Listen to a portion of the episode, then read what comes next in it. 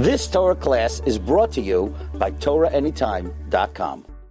Okay, today's topic is Sefer Shoftim, which is a book of Judges, which is a very fascinating book. And it starts, starts straight after the book of Joshua. Yehoshua goes straight into Shoftim, so it's a continuation of uh, the book of, of uh, Yehoshua continues in Shoftim. So Yeshua was the first judge, and now we come to 13 more judges. Now, when I say judges, it's not the judge in the classic sense, a judge who judges cases between people. So here it's much more than that. A shofet was like a prime minister who was not elected, he was elected by God, or a president who had multi roles. He had many roles, which is uh, judging the people, and leading the people in uh, policy and also in war. He was also a general. One of the main facets of the judge would be to be a general. And that includes even the female judge, Devorah, which we're going to talk about as well, Bezrat Hashem. And she was not just a, a judge, but she was also the leader of the people. So a judge in those days was the leader of the Jewish of the Jewish people. Sometimes it was a localized position. Most cases it was localized. In other words, most uh, well, these tribes never united. The 12 tribes never united until there was a common king, basically under King Saul. We're going to see uh, some exceptions to the rule, but generally speaking, was each tribe for itself. Every, every tribe for itself. So when a tribe was attacked by enemies, they had to deal with it. Sometimes certain tribes united the localized position. Uh, normally, uh, the tribes were left to their own devices, unfortunately. And that's what the book of Judges always uh, emphasizes. It was a time when each person would do what was right in their eyes. So we're going to talk a bit about that as well. So that's a time where there's no common leader for all the tribes to unite under. And therefore, mostly it was each tribe for itself. So there's a period of Judges. The book of Judges is a very old name for the book. It's mentioned already in the Talmud. The Talmud says calls it the book of Judges, Shoftim, and um, in it it's it's part of Tanakh. It's part of the 24 books of the Jewish Bible, the Tanakh, and it comes from the fact that they were the leaders of the people. Shofet, a shofet is a judge, but it's not really a judge. It's more a leader. It's a leader of the Jewish people, and so it's a very wide uh, range of meanings. The word judge has got a wide range of meanings uh, general policymaker, prime minister, president, whatever you have it, depending on which country. It's a leader chosen by God and not by man, usually not by man. We do have, I think there's one exception to the rule. Um, uh, we're going to talk about that there was one Yiftach HaGiladi who was chosen because of his strength and his prowess to lead the Jewish people. Uh, again, it wasn't the Jewish people as the 12 tribes, it was usually by a local tribe. We're going to, we're going to discuss all these cases. So, a shofet is not just a judge. I just want to emphasize that. So, uh, what happens is normally in the book of Judges is there's a there's a few different. It's just like a cycle. The Jews uh, fall uh, into the trap of idolatry, and uh, because what? Why? Because, and this is one of the most important parts or points which the book of uh, Judges uh, discusses, because they never conquered the land entirely from the Canaanites. There were pockets, large pockets of Canaanites left, and that caused trouble in terms of both the moral and spiritual decline of the Jewish people because of the peer pressure and uh, the idea that they were influenced by their surroundings.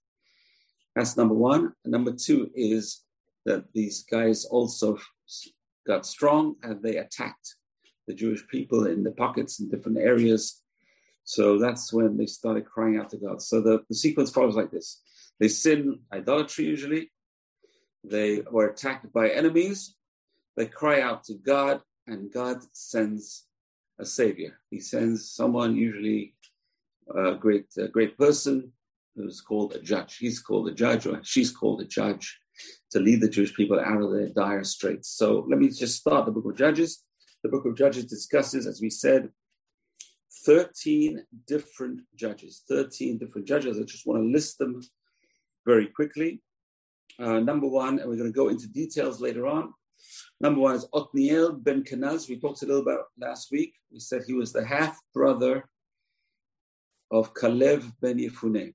So Kalev ben Yefune was the half brother of Othniel ben Kenaz. They had the same mother. So Kalev ben Yefune, Yefune passed away, and uh, his mother married Kenaz. And Othniel was his half brother. So half, the half brother of Kalev Othniel ben Kenaz, number one. Number two, Ehud ben Gera, which we're going to talk about, who was a famous lefty in the in Tanakh, famous lefty. We're going to talk about why that has a bearing on his story. Number three is Shamgar ben Anat, probably the, the smallest story, one of the smaller stories in Shoftim is the story of Shamgar ben Anat. Number four is Devorah Haneviah. She's also called Devorah Haneviah, and she's also called a Shofet, Shofetet. She was a female shofet and also a prophetess. Devorah was a female shofet, shofetet, and a prophetess. And she's mentioned together with her general, Barak ben Avinoam. And some people say he was a husband. We're going to talk a bit about to talk about Devorah. And uh, number five is Gidon, famous prophet Gidon, famous judge. Number six is his son Abimelech, who is totally rotten, rotten to the core. Number seven is Tola ben Pua. Again, very little known about him. And number eight is Yair Hagiladi. And number nine is Yiftach Hagiladi. Number 10 is Ibtzan, Beit Lechem, who is identified as Boaz. Boaz was a judge. And his other name was Ibtzan. He's known in the Judges as Ibtzan. And he's Beit Lechem, as we all know the story of Ruth. So she goes to Beit Lechem, Yehuda, and she meets Boaz and she marries Boaz. And that was Ibtzan the Shofet. And number 11 is Elon Hazvuleni. Number 12, Avdon ben Hillel. And number uh, 13 is the last judge in the book of Judges is Shimshon, who is actually one of the more famous judges, Samson, Shimshon. And so it's interesting, 13 judges in the book of Judges, and Joshua really was a judge as well, so altogether 14 judges. And, and then there's another book called Shmuel, which is the book of Samuel, who was the last judge of the Jewish people. So altogether, we have 15 judges. If you count Joshua, and you count these 13, and you count Shmuel, Samuel, you get 15 judges. So the period before the period of kings of Israel started with Joshua, it's around a period of 400 odd years. 400 odd years from the time of Joshua coming into Israel to the time of the first king, King Saul, who was appointed by Samuel, Shmuel, who was the last judge. So, Book of Judges, Book of Joshua, Book of uh, Samuel, all together 15 judges. We're going to discuss the Book of Judges, which contains 13 judges. Basically, there are three parts to this book, three parts to this book. The first part, which ends from the first chapter to the second chapter, Pasuk Hey, which is verse 5, discusses, continues to discuss the inheritance of the land of Israel by the different tribes. And we said that was one of the causes of the troubles, was that never completed this mission. And Joshua never completed the mission. Joshua told the people before he dies, please complete your mission to conquer the land of Canaan. And unfortunately, it led this uh, the lack of completion of this mission led to many difficulties which are mirrored in this book of, Josh, of Judges. So they never took over all the land of Israel. They left pockets of Canaanites that influenced them and that caused them troubles, wars, and battles, which we're going to see. We're going to talk about the book of Judges. And that really is, this is the first section of the book of Judges, is the incomplete conquering of Canaan. And then there's a rebuke in this second chapter of angel of God rebukes the Jewish people in Gilgal, which is where the temporary uh, Mishkan was set up until it moved to Shiloh. And the angel goes and rebukes them. Why didn't you conquer the land? Anyway, that's the first section of the book of Judges. Second section ends in chapter 16. So from chapter 2 to chapter 16, it goes through the period of the judges in chronological order. And, uh, and it goes through the different uh, parts of the cycle. The Jews worship idolatry. Hashem gets angry and punishes them by sending nations to invade, attack, and conquer them. Uh, number part three is the Jews cry out to God. And number four is God sends a judge or, or a female judge to save the Jews from the enemy. So there's four different parts in the chronological sequence of the book of Judges.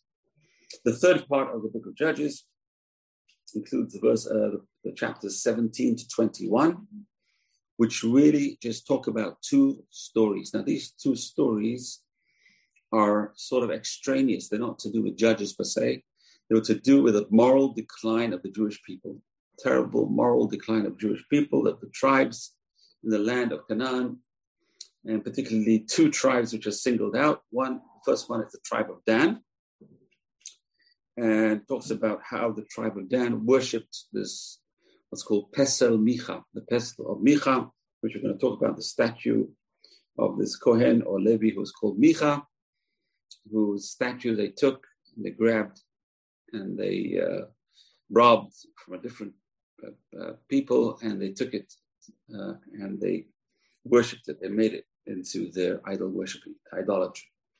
So that's the story of Pesel Micha, which is uh, idolatry is hated by God. Hashem hates idolatry. Uh, the second commandment of the Ten Commandments, Elohim al you should not have any other gods in front of me, any other gods which are false gods. Yeah, and Hashem says, Ani I am a God of jealousy, a jealous God. What does that mean? A jealous God, obviously, this is Hashem is not jealous. Hashem is not a person. Hashem is not a married person to be jealous of his wife. But Hashem it's written, the Torah is written in a language that we can understand, especially you can imagine thousands of years ago, people could understand the Torah on a very simple level that God is angry and God is jealous. How dare you worship other gods? It's like taking another husband on God. So if we are the people of Israel, God is our so-called, uh, really uh, metaphorically husband. He's our God. He's our owner. He's our boss. And we go and take another boss instead. So that is uh, Hashem says, I hate that. That is, I'm jealous. I'm gonna, I'm gonna deal with you like a, like an enraged husband. You know crimes, crimes of passion. So the enraged husband, Hashem says, I'm, I'm an enraged husband. If you do idolatry, if you guys worship idols, I'm a jealous God. So it's interesting. So that is the, the problem. The problem that starts the, this vicious cycle, idolatry, worshipped by the tribe of Dan in the Pesel Micha, which we're going to talk about at the end of the book of Judges. Two stories. The first is this Pesel Micha, idolatry. And number two is the second story, which involves the tribe of Benjamin, Binyamin, who on the whole was the terrific tribe. And you can see how hundreds of years later, under the period of Judges, uh, they, uh, on a slippery slope, they went totally downhill. Very similar. There's a link between the book of Judges and this week's parasha. This is the story Pelegesh Begivah, very similar to the story of Sodom, where the uh, angels went to Sodom, this week's parasha Vayera, and uh, they were attacked, or they wanted to be, they, they, the people of Sodom wanted to attack them, wanted to molest them, uh, wanted to have relations with them. Sick, a sick story. The word sodomy comes from of Sodom, the week's parasha Vayera. And we find a similar story in the story in the book of Judges, at the end of the book of Judges. Pelegish Giva, it didn't happen with a man, it happened with a woman at the Pelegish of Giva. We're going to talk about the end of the book of Judges. That's the link really to the story of Sodom and the book of Judges. This week it's interesting how there's a linkage in this week's parashat to the book of Judges unfortunate, a tragic story. And there was no Abraham around to pray for them, to Hashem to save them. And it led to a terrific civil war. That's how the book of Judges pretty much ends with this massive civil war 11 tribes against the tribe of Benjamin. That the 11 tribes were incensed that Jews would stoop to this level, this sickening level of uh, adultery and murder and immorality and that's how the book ends with these three, three things idolatry, immorality, and murder. Terrible ending to the book of Judges, which is uh, it's a good segue to go into the book of Samuel, who was a true judge, who, was, uh, who raised the Jewish people to a higher level, and then it segues right into the book of uh, King David and, and Saul. At the end of the book of Samuel and right into the book of Kings. So we have a segue over there, uh, telling us a tremendous moral decline of the Jewish people in the period of the Judges. And uh, the moral decline was basically three things three cardinal sins, terrible three cardinal sins idolatry, adultery, and immorality, and murder. Three cardinal sins. But again, these were localized, they were not general. In fact, we see that the other tribes made a war, a civil war on the tribe of Benjamin.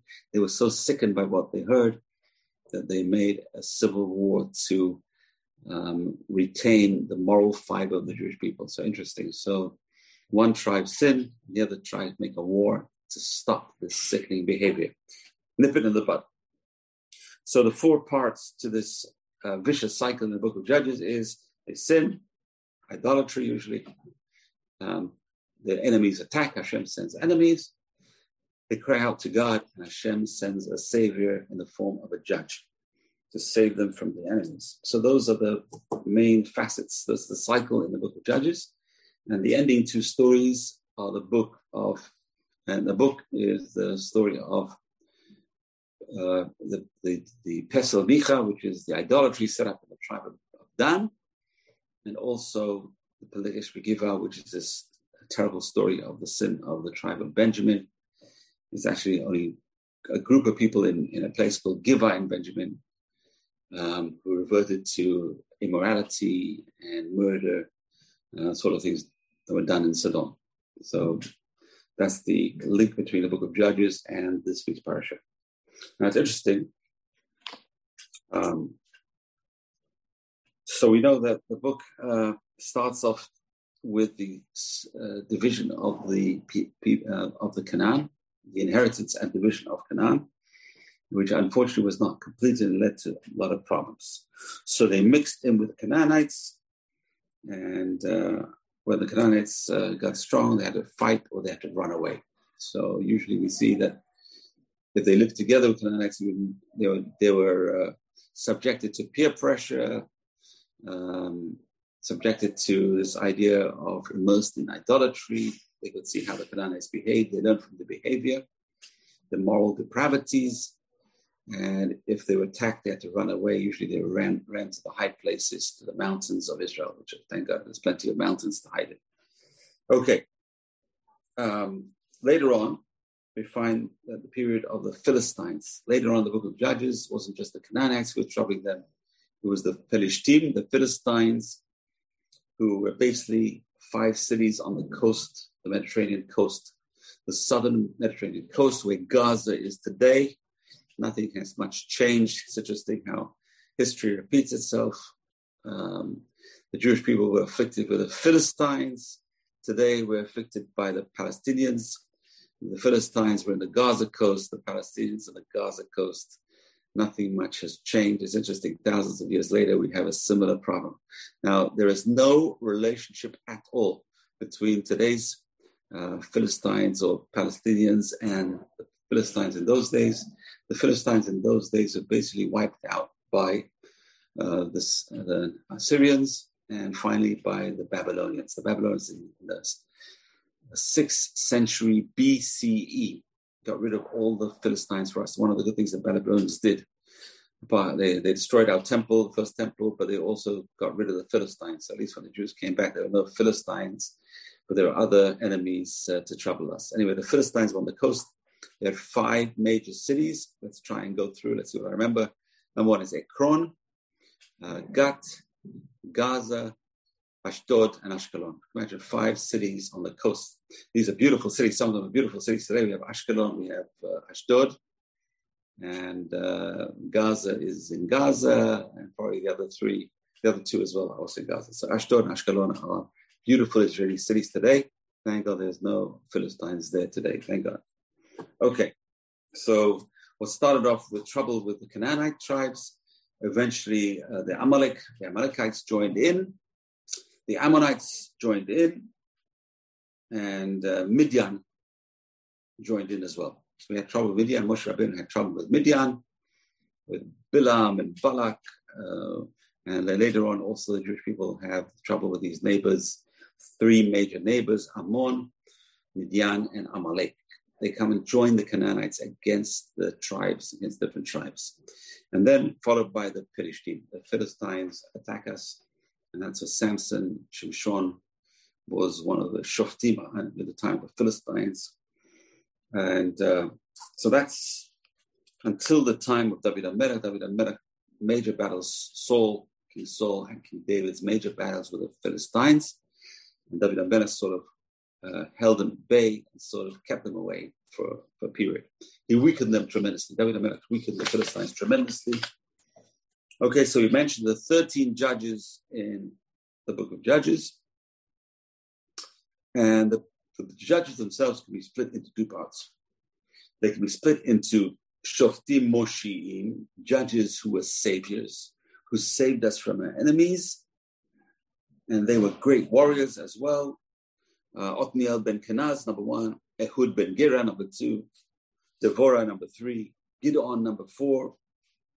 Yiftach Giladi, number five. And Shimshon Samson, number six. Six of these 13 judges were judges who actually fought wars, who led Jews in battle, or fought individually. Like Samson was a one man army, he was a one man warrior.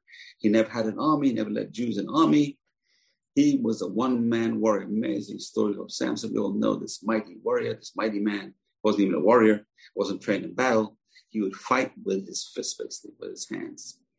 And uh, so these are great not just regular judges, these were generals, warriors, and these are the ones who saved the Jewish people from their enemies uh, through force. And then you have the small judges. These are small judges. We don't find they fought wars. They don't find they saved us from our enemies. And these are judges which we don't have much about them. We don't know much about them. Basically, they were uh, moral leaders uh, they were leaders in all the different other fields, but not generals. They didn't save us physically from the from the enemies. Uh, number one is Tola ben that we, we know very little about. Yair Hagiladi. Number two. Number three, Ibsan, we said is Boaz, married Ruth. Ruth.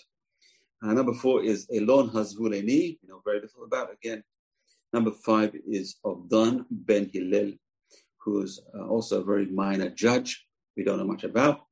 And then there are three judges who are not really, we don't know if they're called judges. Um, one of them we, I didn't even include in the list. Uh, so number one is Shamgar ben Anat. We have not much information about him. We don't find he fought any wars. Uh, the book of Judges is very non-specific when it comes to what he do exactly, what he achieved, but he's, he's included in the book of Judges. Then we have Barak ben Avinoam, who I said was not a judge. He was the general of Devorah, her right hand man of Devorah. Some people say the husband of Devorah. And we have Abimelech, son of Gidon, who was evil through and through. He's not really one of the judges. So there's a three included in the list of judges who are either minor, minor judges or not really judges at all. So it's interesting. So really there were 10 major judges. Out of them, five were the saviors of the Jewish people, and five we don't find fought wars, but they were leaders in a different sense. And we have three, which probably either minor, minor judges or not judges at all, but they're included in the book of Judges because they were leaders once to some degree, not shoftim, but leaders to some degree. Okay, we are moving on. According to our tradition, the book of Judges was written by Samuel the prophet. So Samuel the prophet was also a judge. He was the last judge of Israel. He, appointed the two first kings of Israel, uh, Saul, King Saul, and King David. And he wrote the book of Judges, according to the Talmud, Baba Batra, which discusses the authorship of all the books of Tanakh. And uh, one of the one of the themes that goes to the book of Judges is if Hashem is with us, why do this happen to us? Why are these enemies coming to invade us if Hashem is with us? And now, obviously, these Jews, they worshipped idols, and then they got attacked by their enemies. And then they say, listen, if God is with us, why are we being attacked? So they instead of admitting they caused it, they're blaming God. Like, where are you, God? So God says, you know, believe in me, I'll save you. If you don't believe me, of course I'm not going to be here. Interesting, there's a beautiful Rambam. The Rambam says that the more we think about God, the more God is with us. The more we think about Hashem, Hashem is with us. In other words, we can increase divine providence on us if we believe in Hashem. Whenever we think of Hashem, He's with us. Whenever we don't think about Hashem, He's not with us. So we increase God's hashgacha, if you want, it's divine providence on us, the more we think about Him. So there's two people sitting on the train. One guy is thinking about his mundane affairs, the other guy is thinking about Hashem. The guy who's thinking about Hashem, the person who's learning Torah, the person who's praying to God, God is with them right at that time. So, very important concept.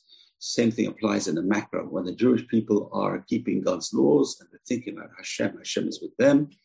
And they're not keeping God's laws, especially if they worship idols or the other two cardinal sins, idolatry, immorality, and murder, Hashem's presence is removed.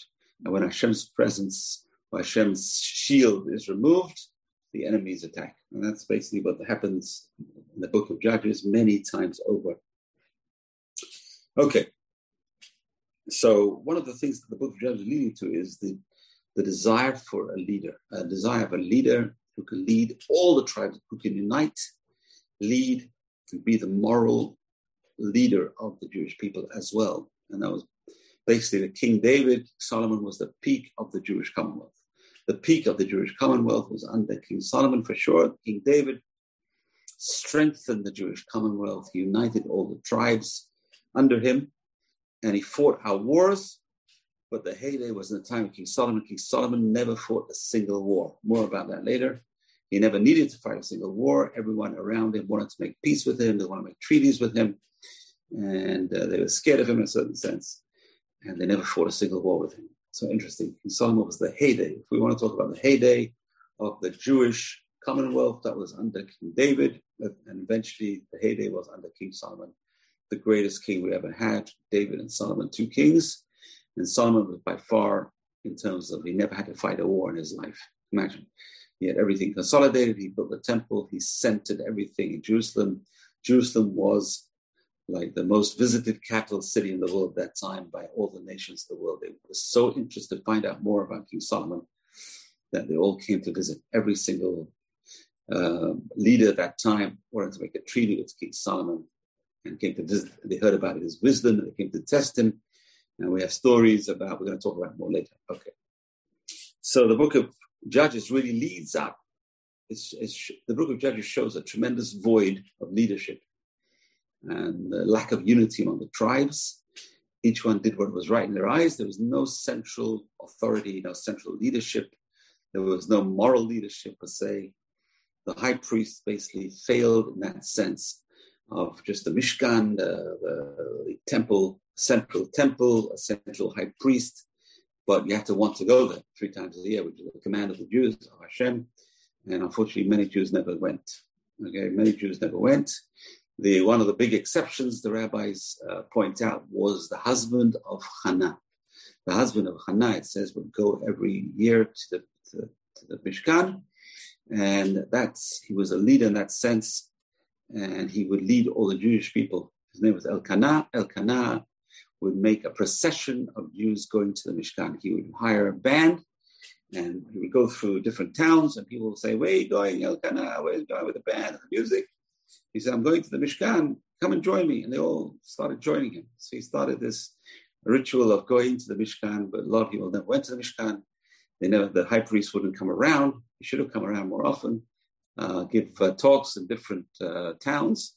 Unfortunately, didn't uh, till the time of Samuel. Samuel the prophet did go around from town to town. He was one of the best judges we ever had. Unfortunately, had the last judge in the period of judges. So he was the one who uh, brought the people together, and when he brought them all together, they demanded from him a king.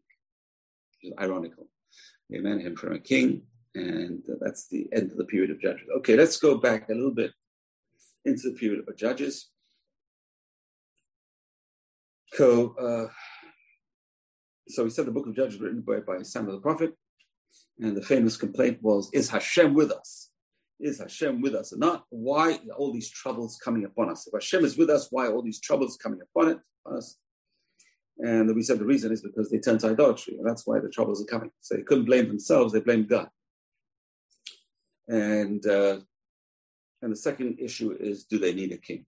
And that's the that's the ending of the book. Okay. So the book of Samuel the prophet writes the book of Judges, and he writes his own book.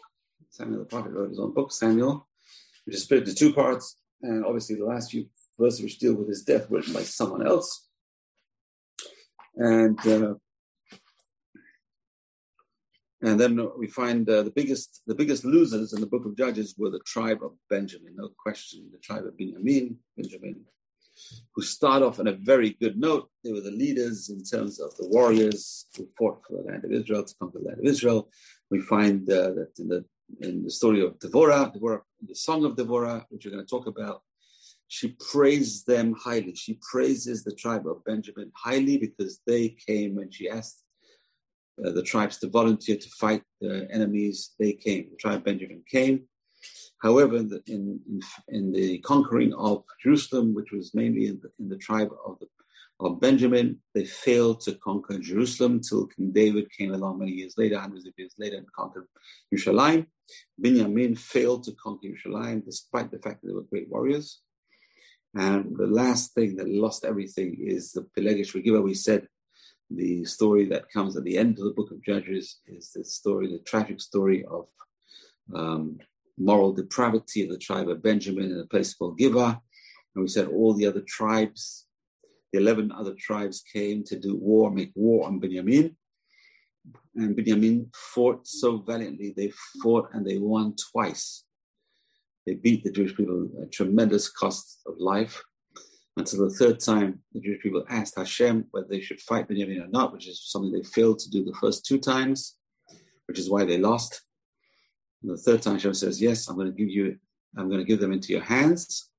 And there was a tremendous massacre of the tribe of Benjamin. The tribe of Benjamin was nearly wiped out. It was nearly wiped out. They passed the law. The other tribes passed the law that no one from the other tribes was allowed to marry into the tribe of Benjamin.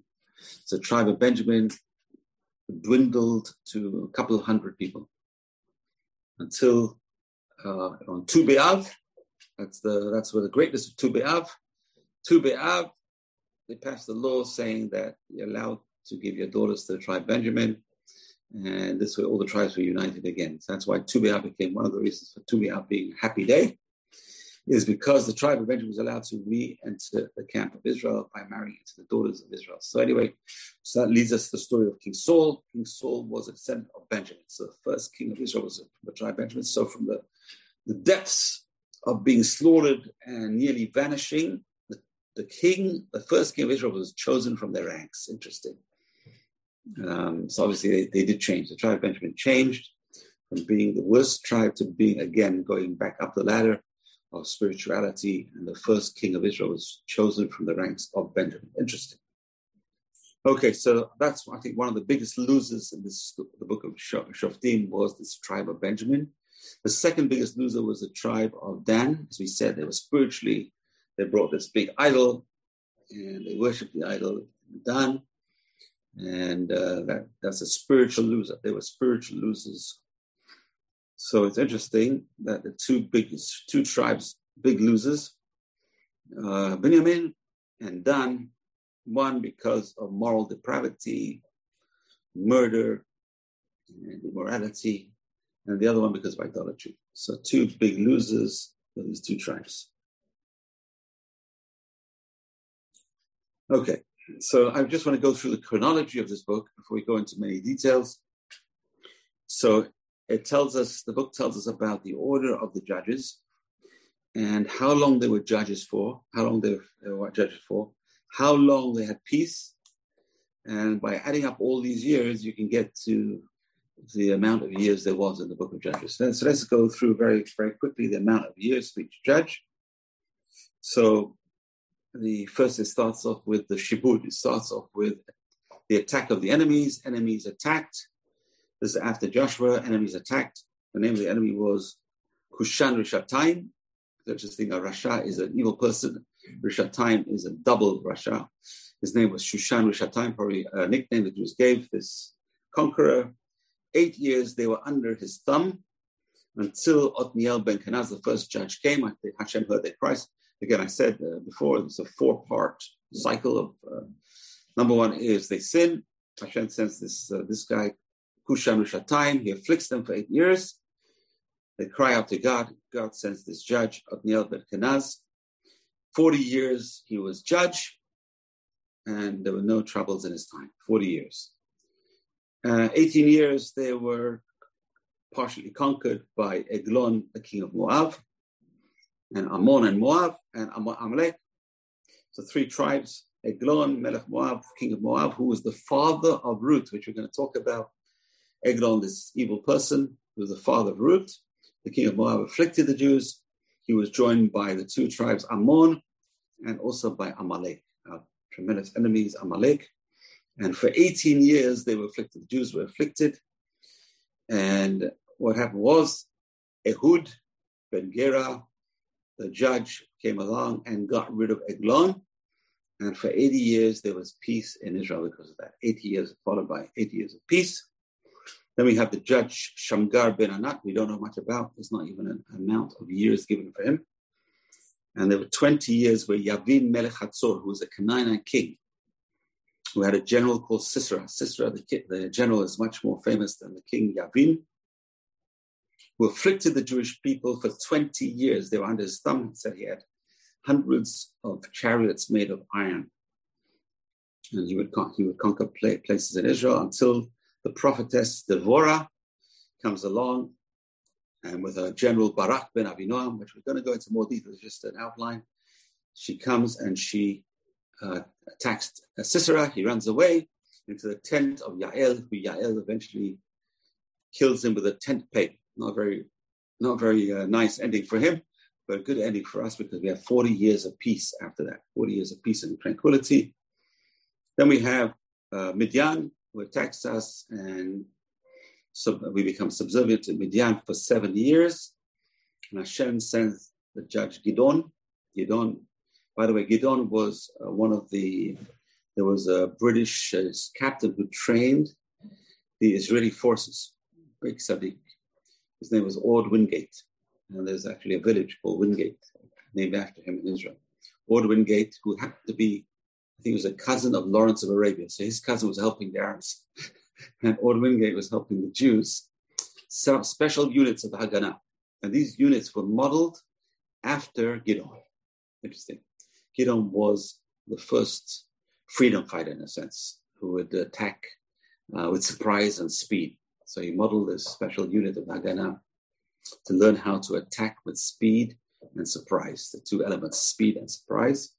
So interesting, he learned it from the, from the judge Gidon, who attacked Midian, a tremendous force of thousands of thousands of warriors with a force of 300 men. Obviously, Hashem says, go attack. He had Hashem's blessing. 300 against 10,000. Uh, what are the odds? And Gidon won 300 against 10,000. And Ord Wingate modeled his tactics after the tactics of Gidon surprise, speed, and shock, shock troops. Uh, very fast, very quick, in and out at night. Okay, so that's Gidon. 40 years of peace. Abimelech was the son of Gidon, reigned for three years, and Baruch Hashem got rid of him know, we're going to talk about him. He's an evil character.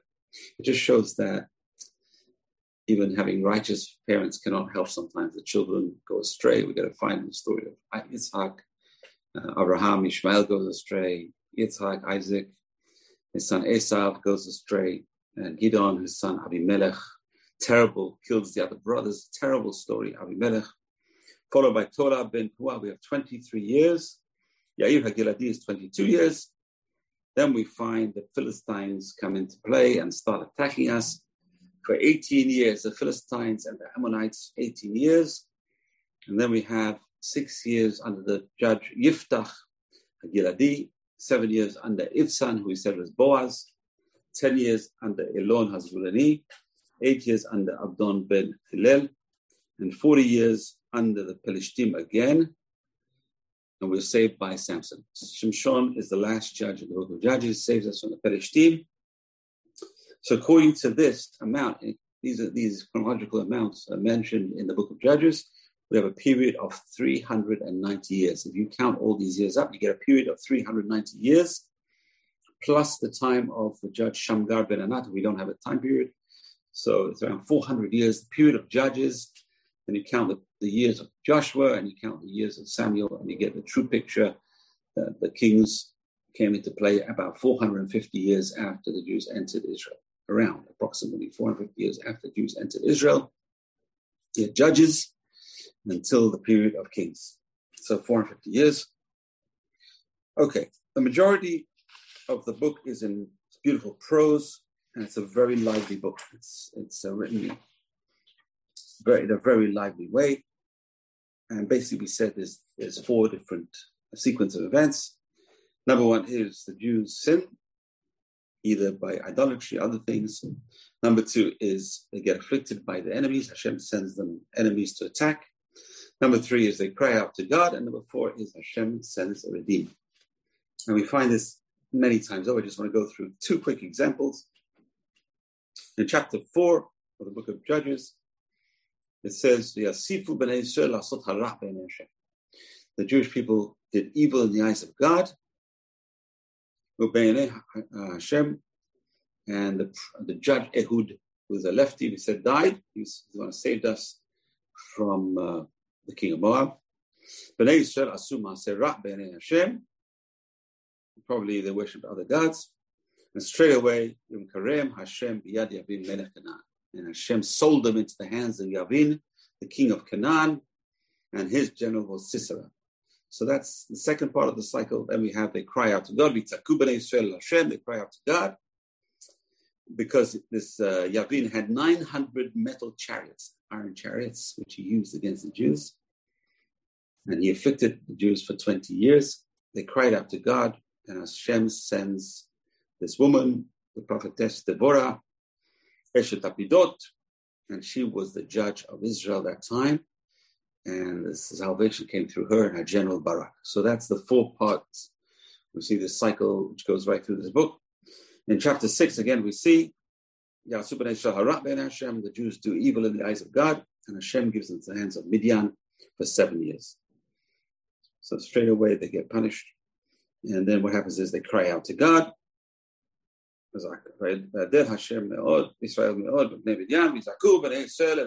cry out to God. And what happens is, וישלח השם איש נביא אל בני ישראל ויאמר להם כה אמר השם אלוקי ישראל אנוכי העליתי אתכם ממצרים והוציא אתכם מבית עבדים I am the Lord your God who took you out of Mitzrayim I am the Lord your God who took you out of the slavery and I will send you a savior. So those are the, that's the four parts of this cycle, which goes right through the book of of, uh, of uh, Judges. Okay, and we see in the book of Judges the slippery slope the fact that they had no leadership, they had no central leadership, no good leadership, led them to number one is they were deficient when it came to conquering Canaan. They have Canaanites as neighbors, the peer pressure, the influence, and the Jews start worshiping idols. Uh, the moral fiber of the Jewish people is being attacked from within, from assimilation, and uh, they start sinning. And that vicious cycle, sinning, crying out to God, Shem says the Savior and they're saved. Okay, so we have this cycle in the book of Judges. I just want to go through a few of the first judges. The first one was Othniel ben Kenaz. Now, Othniel ben Kenaz is already mentioned in the book of uh, Shoftim and uh, in the book of, uh, uh, in chapter 3. And Othniel ben Kenaz, we said, was the brother of Caleb ben Yefuneh. We know Caleb ben Yefuneh is one of the 12 spies who spied the land of Israel. The Torah tells us he went to Hebron and Rashi says over there, went to pray by the graves of Abraham, Yitzhak, Yaakov, Sarah, Rachel, and by the praise, uh, by prayer the graves of the forefathers and mothers, to save Hashem should save him. God should save him from the sin of the spies. And in fact, he was saved from the sin of the spies. And his reward was Joshua gave him the city of Hebron. He was from the tribe of Judah. Hebron eventually becomes the capital city of Judah. People don't realize that. Hebron was the capital city of Judah for 10, for seven years under King David. The first seven years of King David, it says he reigned as king of Judah until 33 years he reigned with all the tribes together. He managed to unite all the tribes. and they chose him as king, and eventually he conquers Jerusalem, and he moves the capital city of Israel to Jerusalem. So Hebron was under given to Caleb and Yefuneh, and uh, Caleb an- announces he's the leader of the tribe of Judah, and he announces whoever will conquer the city of Kiryat Yarim, I will give him that city. And who conquers it? His half brother, Othniel ben Kenaz. That's the first time we heard about Othniel ben Kenaz. Obviously, he was a very mighty warrior. And um, and today we find the, the city of Kiryat Sefer was uh, is re- rebuilt, Baruch Hashem. And it's a, it's a pretty large city now, Baruch Hashem. So Kiryat Sefer was originally conquered by Othniel ben Kenaz. That's explicit in the book of Judges.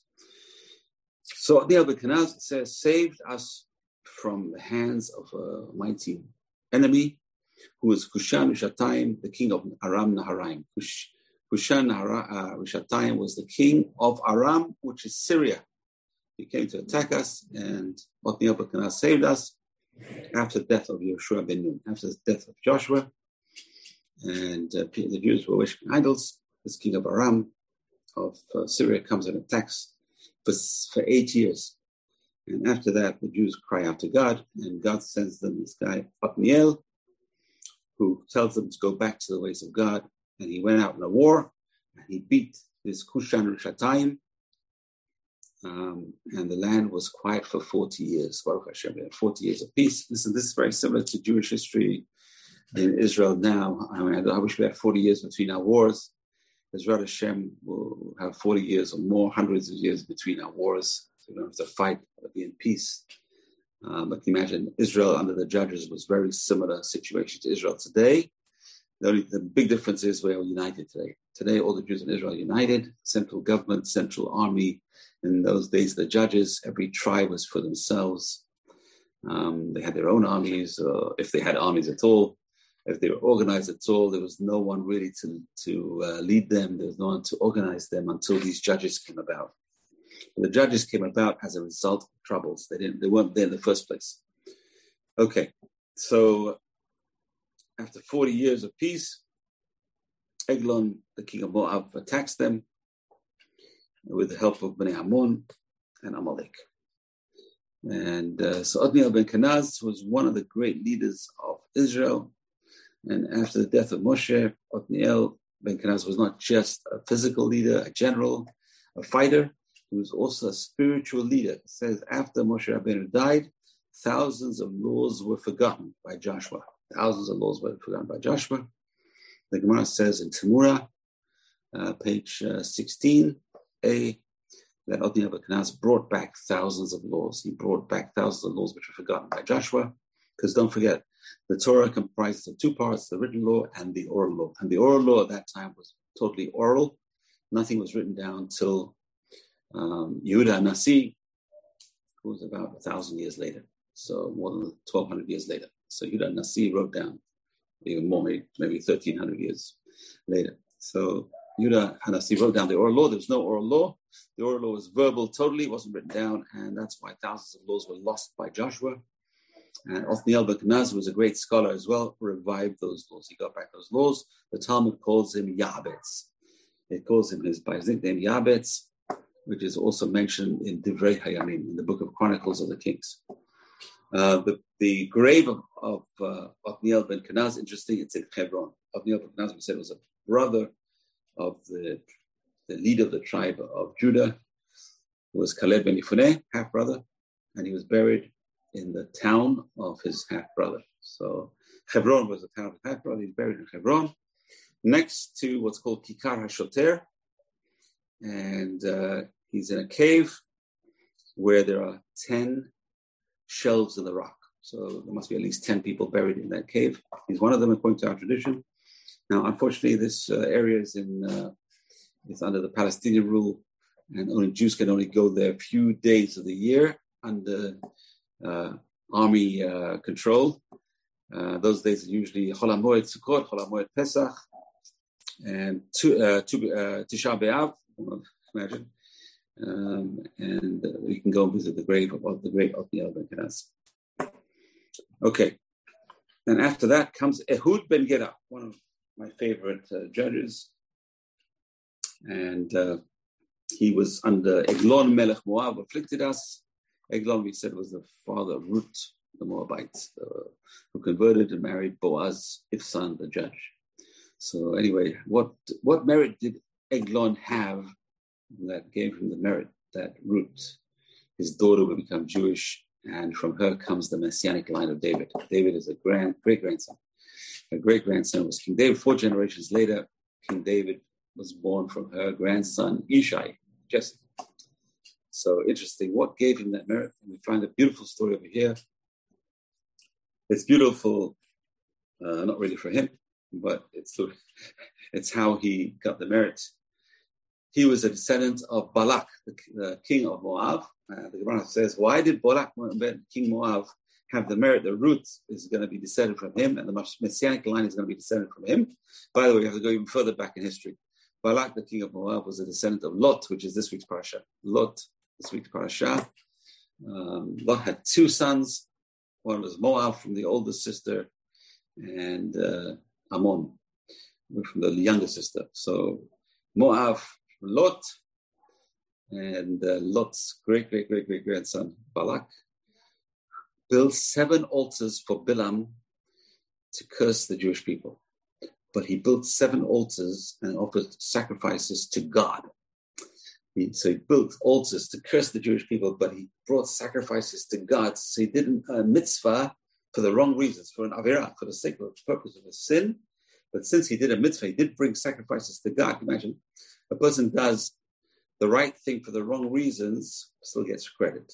And Balak's credit was a spiritual credit that his great great great granddaughter Ruth uh, marries into Boaz's family, and her grandson is David, who is the foundation of the messianic line.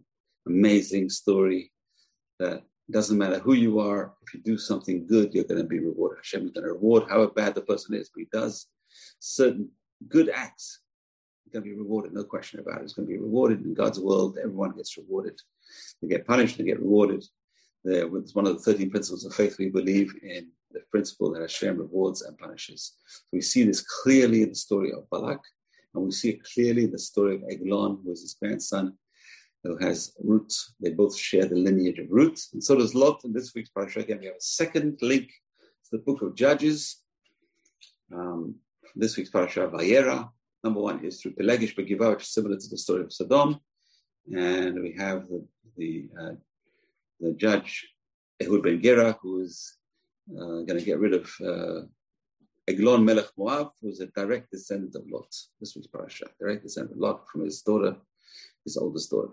Okay, we're going to stop here because we have much more to talk about. Next week, we're going to complete the story of Ehud Ben Gera and Eglon, the king of Moab, and why was he worthy to have a daughter called Ruth.